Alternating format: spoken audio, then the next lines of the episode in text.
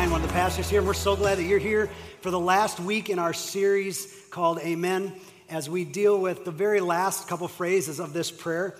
We also want to say welcome to those of you watching in the parent viewing room, and that's a great place to go if you have little ones that get fussy during the service. Just past the donuts and coffee, you'll find a room there where you can watch the service live with us. So if you do me a favor and grab your uh, message notes right inside of your bulletin and grab those out. And if you don't have one of those, you could wave down an usher. I'm sure they could help you with one. And grab a pen and do some fill in the blanks so you have something to take with you today. You know, it's been our hope that throughout this series, you've been praying the Lord's Prayer as part of your routine, and that you've been feeling the difference that this prayer can make in our hearts. Uh, this all began when the disciples were hanging out with Jesus and they heard him pray a different way than they had ever prayed. Like they had kind of grown up saying prayers in the synagogue and all of that. But when the disciples heard Jesus pray, there was something inside that prayer that caused them to stop. And they thought and talked about themselves, man, we need to learn to pray like that. And so when Jesus was done, they said, Jesus, we want you to teach us to pray like that. There's something that you have that we don't have. There's some kind of relationship with the Father that we don't have, and we want that kind of relationship. And so Jesus began to lead them into what we know as the Lord's Prayer. And I would just like us to read this together as we finish out this series, and it reads this way. Let's read it together. Our Father who is in heaven, hallowed be your name. Your kingdom come, your will be done on earth as it is in heaven. Give us this day our daily bread, and forgive us our trespasses as we forgive those who trespass against us. And lead us not into temptation, but deliver us from evil. For thine is the kingdom and the power and the glory forever. Amen. Yeah. And so today we're going to focus on the last part of that prayer that reads, Lead us not into temptation, but deliver us from evil. What is temptation? Well, right away in your notes, it's your first fill in. Temptation, it's the lure, it's the pull, it's the attraction to something. Have you ever felt that kind of seduction towards something in your life? That person, that thing, that position, whatever it is. I'm sure we have all been there. And the reason it's called temptation is because inside of every single temptation is this thing that we have to judge between, and it's called risk and reward. Everyone say risk and reward. Look at the person next to you and say risk and reward. Every single temptation carries this thing that we have to choose between. And based on our choice, we fluctuate between will it bring risk or will it bring reward. I can remember several years ago, uh, my wife and I were vacationing uh, with some of my family, her parents, and brother and sister in law. We went to Branson, Missouri. And on one of the days, they rented this boat, and we got to go out on this beautiful lake. And here we are boating, and all of a sudden, we came to this spot where there was all these other boats parked. And we were wondering why are all these boats parked, you know, and we pull up and all of a sudden we see why.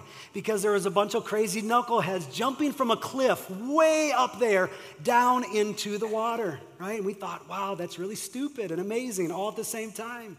And suddenly there was started to be some peer pressure in the boat, if you know what I'm saying. And, and this peer pressure was encouraging my wife and I to go jump off of this cliff. And uh, we'll, re- we'll make sure that they remain nameless uh, but it was my mother and father in law who were adding the most pressure. And, and so they were like, come on, you can do it. Look, and, and you know, when from down there, it kind of looked pretty, you know, glamorous. it was like, wow, that's so cool. They're jumping. It really doesn't look that high from here. And suddenly, was this that cliff began to call to me and say, You want me, don't you?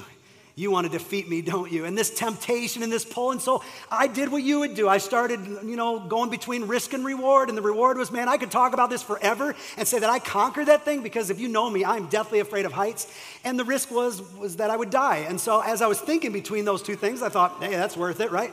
So my wife and I, we jump in the water and we swim around to the backside of this like cliff thing. And we have to climb up this most treacherous, hill. And it's like just jagged rocks that all it is and it's wet because everyone's been dripping and you know and so it's slippery. And so here i am climbing up this thinking to myself what on earth are you doing? And about halfway up i realized it was too late. I could not go down at this point or i'd die for sure. And so i either got to get up on that hill and jump or i've got to go back down which is for sure death. And so i might as well risk death and we get to the top.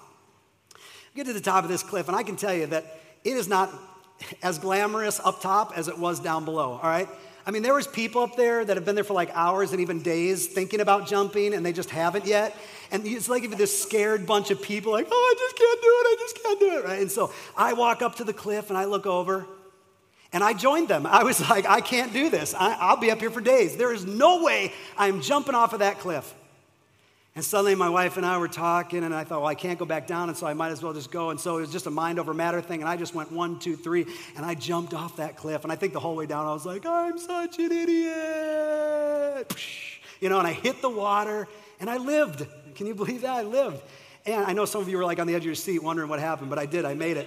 And, and, and so, you know, after that, you know, it was this whole risk reward thing, and I conquered it, and now I can say, yes, I did it. But when it comes to temptation, every single one of us are faced with this idea of risk or reward. Isn't that true? And we have to decide between is it something worth the risk? The very first film, the next film on your notes, the risk reward of anything, though, when it comes to temptation, should always give us pause to pray for wisdom. Whenever we're faced with this idea of risk and reward, we should always pause to pray for wisdom. But oftentimes we don't pray about a temptation. If it's already leading us down a path that we know isn't right or that we know is wrong, we tend to wrestle with it in our own minds about it. And that's why Jesus instructs us in this moment to pray this kind of prayer lead us not into temptation, but deliver us from evil or the evil one. And what's interesting about this line inside this prayer is that it is intentionally placed after the line that we just got done praying. And maybe you remember what that line was, but we prayed, Forgive us our trespasses as we forgive those who trespass against us, and lead us not into temptation. In other words, Jesus saying, You just got done asking for forgiveness for the times that you gave into temptation. And so now we want to pray, now that we've been forgiven, we want to pray that we don't ever enter back into that again. And so your next fill in reads this way We've just prayed that the guilt of our sin might be removed and now we pray against temptation so that we would never return to that place again. It's why we pray, lead us not into temptation, but deliver us from evil. I love this verse. Psalm 19 13 says this Keep your servant also from willful sins. May they not rule over me. Then I will be blameless, innocent of great transgressions. It's praying, God, don't allow me to arrive at a stumbling block that's too great. Because we all know the consequences of sin and the guilt and the grief that comes with those kinds of choices. And maybe you've thought from time to time, well, is it God that leads us into temptation? What is it? Well, James 1 13 through 15 says this When tempted, no one should say, God is tempting me. For God cannot be tempted by evil, nor does he tempt anyone. So here it is. He lays it out for us really simply. But each person is tempted when they are dragged away by their own evil desire and enticed. Then, after desire has conceived, it gives birth to sin. And sin, when it is full grown, gives birth to death. Now, this is really simple to understand and sometimes hard to follow through on. But he lays this out, this pattern for us that that temptation, once we have decided, right, that this, this idea of tempted, whatever it is, and we balance risk and reward, and suddenly it is conceived in our hearts, and we've decided that we're going to move forward regardless of the risk or regardless of what God is telling us to do, regardless of what His Word says, that we're going to move forward. And the Bible says that when we make that choice and we step into that sin, that it gives birth. And now there's that sin active and alive in our lives. And here's what's so interesting is that the next part of this talks about how our sin has to get to a place where it's full grown. And oftentimes we can make a bad choice and there's no immediate consequence or whatever it is. And the Bible even says that sin is pleasurable for a season. Like there's actually a little time where it's fun and you're thinking, man, hey, this isn't bad. Risk reward, I'm winning on this thing. But the Bible says that when your sin is full grown, be sure of one thing that it will lead to death in your life. It will lead to death in every single one of our lives. And that's exactly what the enemy of our souls wants for us. He wants to place destruction in our life. And in fact, he uses the same trick that he's been using since the very beginning of time, the first human beings ever created. If you haven't heard the story of Adam and Eve, we find that story in Genesis 1, 2, and 3. Genesis 1 and 2, God's creating the heavens and earth. And in Genesis 3, God makes Adam and Eve. And places them in the Garden of Eden, which is like Hawaii on steroids. I mean, it's the greatest place ever. There's no sin, nothing. I mean, it's just the most beautiful place ever created, and they live in it. And God said this Hey, listen, you can have anything you want in this garden, but the fruit of this one tree, the fruit of this one tree, you cannot have. This belongs to me. Everything else you can have. So man, I mean, they're like, cool, sounds good, that's a great plan. We get like 99% of this deal, you get 1%. Hey, cool with us. We don't understand it, we don't get it, but we don't need to, right? We get it. Love the fruit, thank you, God, right? And so they go on their way. Well, all of a sudden, the devil comes in the form of a serpent and comes to Eve in Genesis 3 1 through 7 and says this. Now, the serpent was more crafty than any of the wild animals the Lord God had made, and he said to the woman, Hey, Eve, Eve, over here, yep, Talking snake? Yes, that's me. Hey, did God really say you must not eat from any tree in the garden? See, he's kind of setting her up a little bit. The woman says back, Well, no, no, no, no. We may eat from the fruit of the trees in the garden, but God did say, You must not eat fruit from the tree that's in the middle of the garden, and you must not touch it, or you will. What's that word? Die. Right? And So the servant's taking this in. Even Eve understands there's no miscommunication. She fully understands what God's explanation is and expectation is. And everything up to this point is perfect. You see, everything that God has offered them and us has been broken and distorted by sin. Everything was perfect until Eve gave in to the temptation to eat of that fruit. And when we talk about temptation and risk and reward and all those things, here's what we don't ever talk about, but it's true.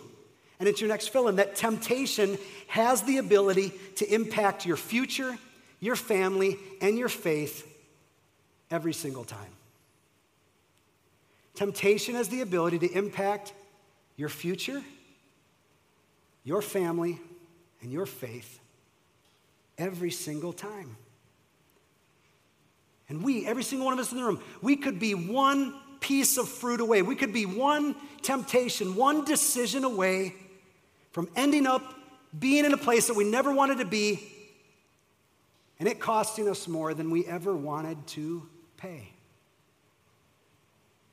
Your next fill in, you see, when it comes to temptation, listen to this. I don't want you to miss this because it's so true.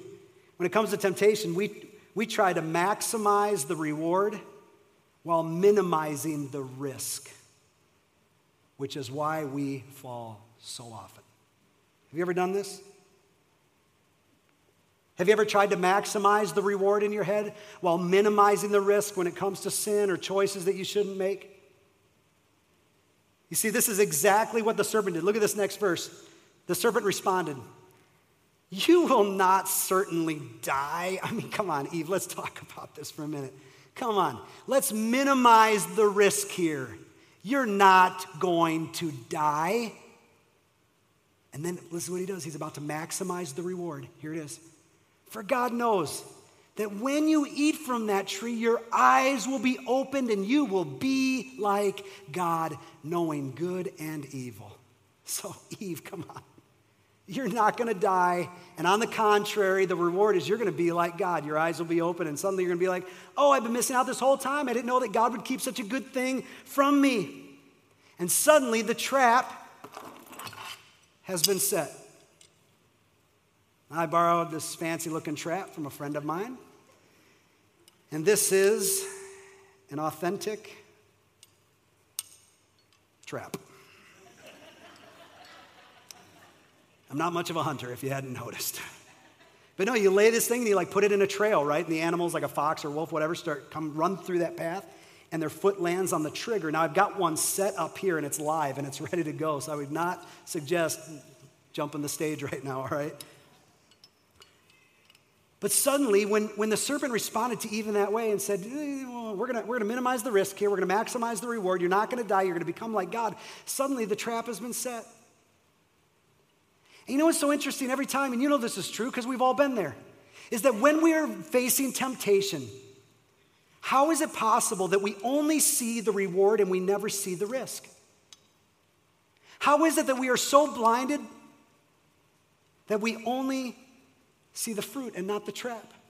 That the enemy is making for us. And you know what? I think every single one of us, we kind of see this playing out in our heads, and we can see the snake, and we see Eve, and we see the trap, and we see the tree, and we're like, ah, Eve, you know what you should do? And we can almost see ourselves like a movie playing out. And look at what Eve does. After the serpent minimizes the risk and maximizes the reward, look at what Eve says. She thinks to herself, when the woman saw that the fruit of the tree was good for food and pleasing to the eye, and also desirable for gaining wisdom, she took some and ate it. You see what she just did right there? And we all do it all the time. It's a big old word that starts with an J and it starts with, ends with justification. Justification, right? Justification. That's exactly what Eve did. She minimized the risk because she allowed the enemy to do that, maximized the reward, and when she saw that the fruit, hey, that piece of fruit looks good. Looks like a normal apple. And not only that, I'm going to gain wisdom fruit. I mean, this is a win win. I mean, how could there be anything wrong? Certainly, a God who loves me would not hold back anything good for me. And sometimes we've thought that. Well, God's just holding back something good from me. And yet, it really has been His protection all along. So, like us, Adam and Eve justified the fruit minimize the risk, maximize the reward, and they ate of the fruit. And for many of us, we sit here and we read this story and we think, how dumb could you be? Couldn't you see that the enemy was setting a trap for you to not take the apple off the limb, right? And we, look story and we're like, Eve, hello, you were talking to a snake? I mean, like, didn't that like clue you in at all that maybe something wasn't right here? But the truth is that every single one of us have been in that spot. Have you ever made a choice that you've looked back and you've thought to yourself, what was I thinking? How come I couldn't see the trap that was right in front of me? How come I couldn't see that it was going to cost me more than I ever wanted to pay? You see, the reason that we can't see the trap because we've minimized the risk and we've maximized the reward and we've started to justify our behavior. It's not that big of a deal. It's not that far beyond my boundary. It's only this once. No one will ever find out. I can always ask for forgiveness later. I really deserve this. And just like Eve, we look at that piece of fruit and we go, it doesn't look that bad after all. And yet, the whole time, that piece of fruit is sitting in that trap, waiting for you to decide if you're going to bite and if I'm going to bite. See, people do this all the time. Your friends have done this. For some of you, your parents have done it. You've missed out on years of relationship with your mom and dad because they traded it in for a pill, for a bottle, for a relationship. Because they bit the apple and it bit back. And what about in our own lives? The temptations that we face to take a shortcut in school because no one will know, to push the bounds of sexuality outside of a marriage relationship to lie just a little in that business deal so that it could go through, to fudge on my finances or my taxes, to drink more than I should, to keep this secret or that one from my spouse, and the list goes on and on, right? We know this, we've all been there. We know that the enemy is never short on temptation. And I believe that this is true, and it's your next fill in that we, we give into temptation not because we aren't smart, but because we don't understand its power. We are all very capable human beings. We're all smart people. But I truly believe it's because we don't understand the power of temptation. And if you were to look around at some of the lives of your friends and families, the ones that have been wrecked out of the lure of temptation, you'd know what I'm talking about. Many destroyed because we didn't follow God's plan, but yet we decided we'd go our own and we minimize the risk and we maximize the reward. We think about it for ourselves. How is it possible? That on Sunday morning we can express such love for God, and by Sunday night we're doing things we shouldn't do, we're eating things we shouldn't eat, we're watching things we shouldn't see. How is that possible? Because inside every one of us is this desire for something that we shouldn't have, something that could possibly fulfill us to a greater level. We think maybe God's just holding back that fulfillment from us, when all the while, every single bit of fulfillment can only be found in Him. Let me ask you a question Have you ever known anybody that has lost their influence, lost their job, lost their family, their marriage, or their reputation based on where they went to college or their grade point average? I've never heard of that. Let me ask you a question. Do you know of anybody who has lost any of those things because they gave into temptation? And they said yes to the wrong thing at the wrong time? And all of us have been there. And through this temptation, the enemy would whisper to us, the very next filling in your notes, it's the enemy luring us, saying, Your eyes will be opened to what you've been missing. Your eyes will be open. Right? He says it to us. Your eyes will be opened as soon as you give in. Your eyes will be opened to what you've been missing this whole time, what God's been holding back from you, the fulfillment that you've been waiting for. I promise you, we're going to minimize the risk and we're going to maximize the reward, and it's really not that big of a deal. And I promise you that if you will bite into that apple, your eyes will be opened. And the enemy does it to, all, to us all the time. He did the same thing to Adam and Eve in verse 7. After they took a bite of the apple, what does it say? Then the eyes of both of them were opened. That part was true. And their eyes were open. And you know what they realized after their eyes were open? They realized that they became like God and everything was wonderful. Their eyes were opened and they realized they were naked and they had given in to the temptation, and they were caught in the trap.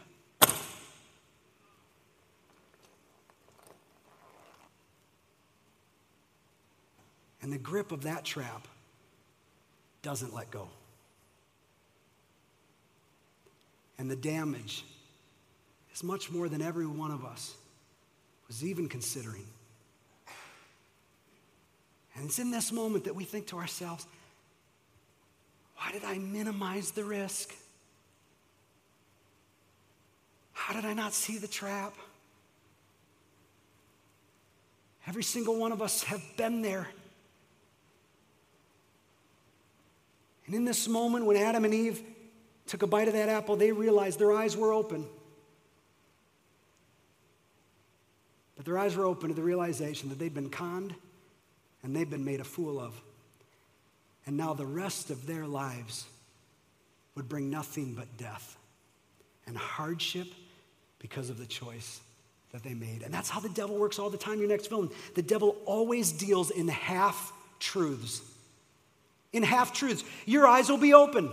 That part was true. The devil said, Ha ha ha, your eyes will be open. And you'll be like God. And the half truth was their eyes were open and they realized they were naked. And they realized that they had broken God's instruction, and now they would have to pay the price.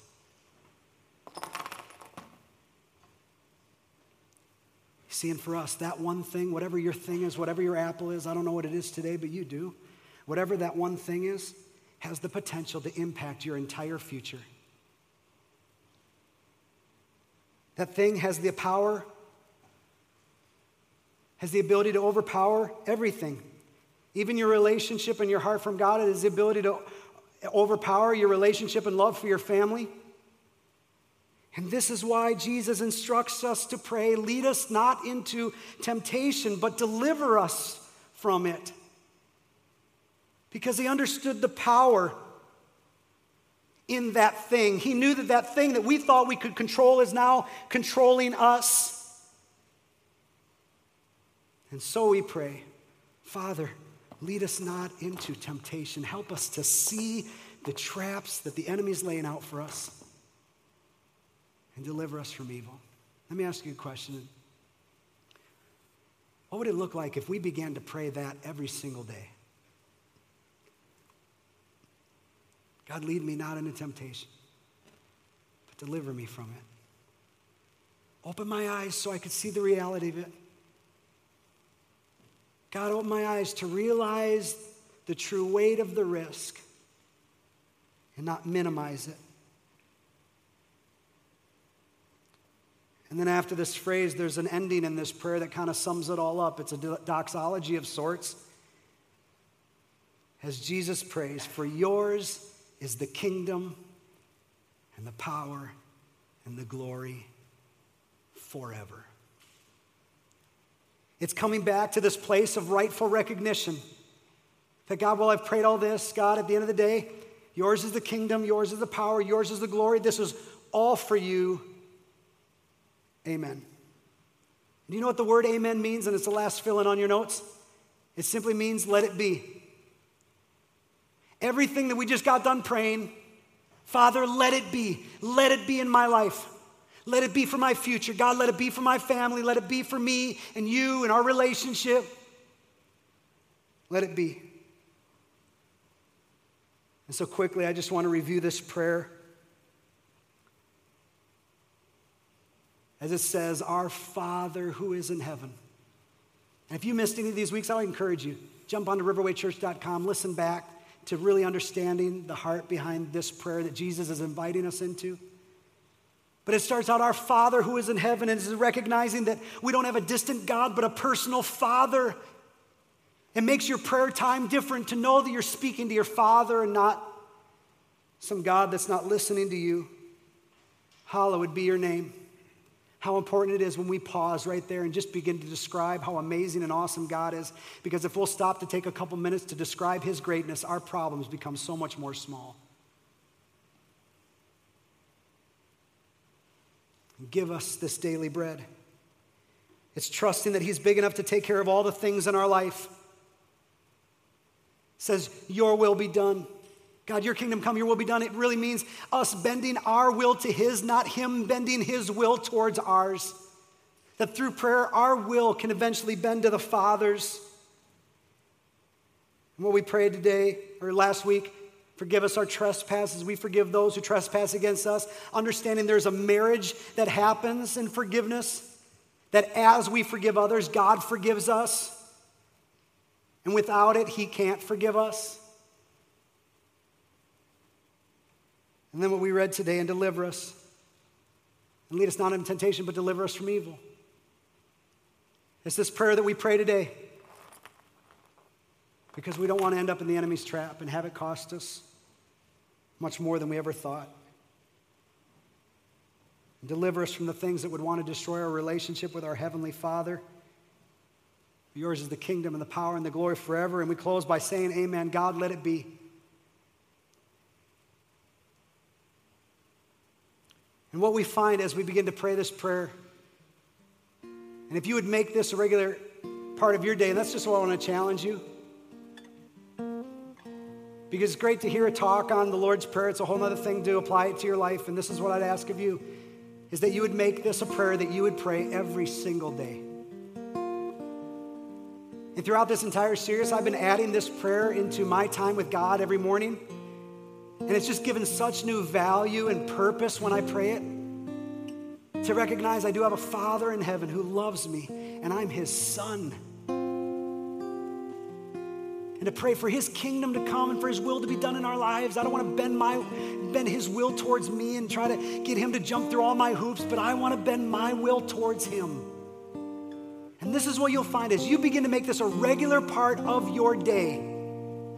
You will find a closer relationship with your Father than you ever knew could be. You will find suddenly that you'll have more peace and joy that's filling your life because you've submitted your will to the Father You'll find yourself recognizing the traps that the enemy has set out because we've prayed this kind of prayer and we've trusted him to provide our every single need.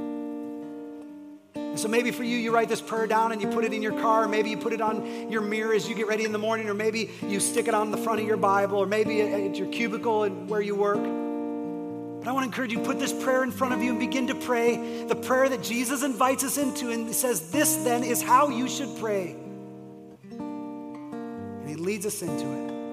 And I believe as we do that, we will find new relationship with the Father. So, would you close your eyes as we get ready to close today?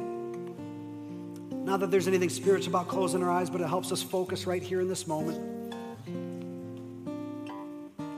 And we just want to take 30 seconds for us to talk to God and God to talk to us. And we believe here at Riverway Church that God can speak directly to our hearts. And it won't be a loud, audible voice because that'd be weird.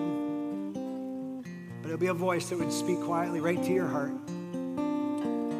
Maybe you're here today and Maybe you've never made Christ the leader of your life. Maybe you've never prayed to have your sin forgiven and to know that you are going to spend eternity in heaven. The Bible says that you can know for certainty, without a doubt, that Jesus Christ is your Lord and Savior. If you'd pray a very simple prayer but mean it from your heart, a prayer that would include a recognition that He is the Son of God and that He died and rose again. And if you ask Him to forgive your sin, He will, and He'll give you a brand new start if you will choose to make Him the leader of your life. And so maybe during this 30 seconds, this is your opportunity to pray that kind of prayer and invite a change and a new path and to find that amazing grace. Or maybe you're here today and you're facing that temptation and that piece of fruit is put out and you haven't seen the trap, but in this moment, you know that God's speaking to your heart about the very thing that could trip you up in your future, your family, your faith. And today is your prayer to solidify this and to say, God, lead me not into temptation, but deliver me from evil. Help me to open my eyes to see it, to run from temptation, to go the other way. And if you begin to pray that prayer every single day, God will help you do just that. And so I don't know where you're at, but God does, and that's all that matters. And so for 30 seconds, I want to invite you into this opportunity just to speak to God and let Him speak to you. Let's do that right now.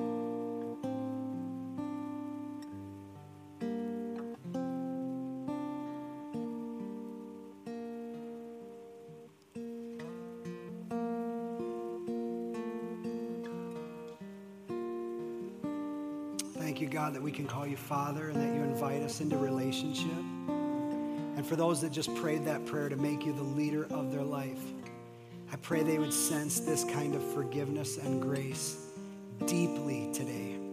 And they would sense hope that you're now leading the way for them to follow. For those of us that have echoed that prayer to keep us from temptation, God, we thank you for your forgiveness. But God, we, want to, we don't want to go back to the place that we used to be. We don't want to entertain the thoughts and desires that could steal everything from us. So open our eyes and help us to see your protection in our lives and to be obedient to you. And we thank you that you love us enough to put boundaries around our life. Is with joy, God, that we serve you in this way. And it's in Christ's name we pray. And everyone said.